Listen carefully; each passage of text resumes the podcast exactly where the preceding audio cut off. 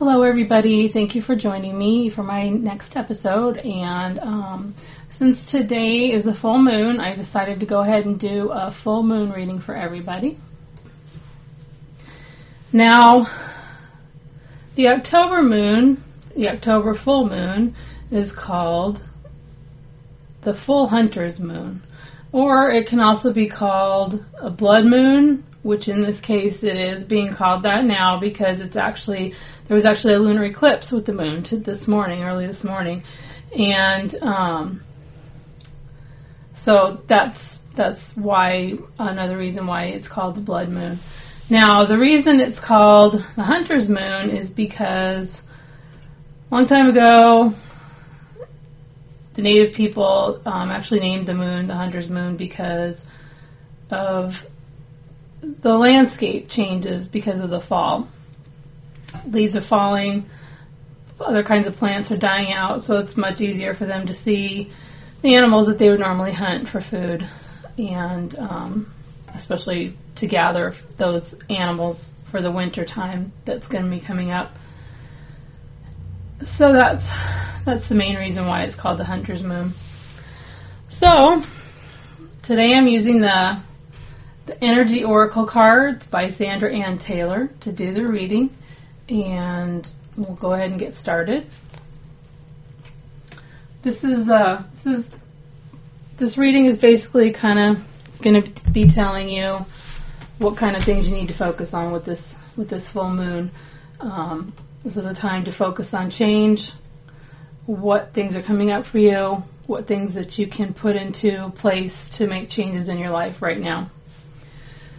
So the first card that comes up is financial constraints. Now, this kind of makes a lot of sense because, you know, the holidays are coming up and most people have financial constraints during the holidays because they tend to spend um, a lot of money on gifts for people. And so this is kind of telling you to just, um, just kind of be, be aware of what you're spending. Be aware of what you're spending right now um, you know, be more mindful of that instead of just buying something without thinking, you know, really think about it first. Is this something that you need? Is this really something that you um, want right now? Or is this something that you can wait to get?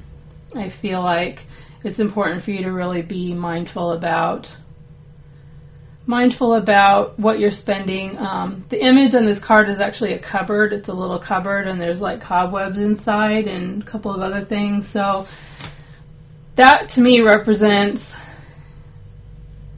a bare cupboard, which means that if you go out and spend money without thinking, that's what you're going to end up with. So it's really right now is really a time for you to really think and be mindful about what you're spending your money on.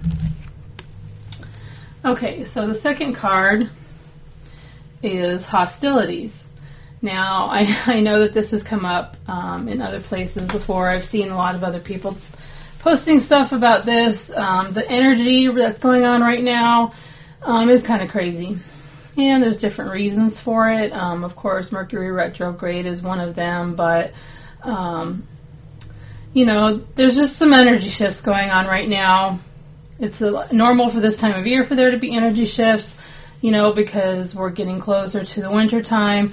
We're getting closer to that time when the veil between uh, the living and the spirit world is thinning. So you, a lot of people can absorb that energy as well. So this is pretty much saying, you know, try to think before you act. Basically, um, the picture, the the image in the picture is like a warrior, a man holding um, a, a, large sword, and then he has like a, a battle helmet sitting um, on a tree stump next to him, and he's just kind of standing there, being ready, not sure what's going to come up. But you really want to think before you act, um, is you know because you don't want to cut somebody's head off before you really think about what's going on and I know it can be easy to do that.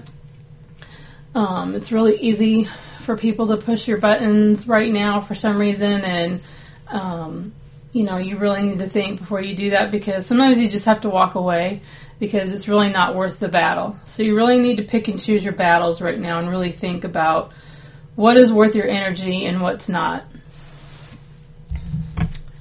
Okay, so the third card is all tied up. And the image in this card is of a woman. She's kind of like a fairy, kind of in a fairy kind of uh, sparkly, glowy, but she's got ropes tied around her. So, this is kind of saying another thing to do with your energy. You know, if you're, you need to kind of let go of stuff. Is is what I'm feeling that this card is is saying right now. Um, otherwise, it's just going to tie you up. It's just going to bind you up. So you you really need to like you know within the previous card you know you really need to pick and choose your battles and really think about what you're doing what's going on before you make make an action because if you if you don't use your energy wisely then you know it's just gonna it's just gonna tie you up and you're just gonna be um, frustrated even more frustrated and feel stuck and feel not feel that you can um, not feel that you can really move forward because you're stuck in that spot. So really pay attention to what's going on with your energy.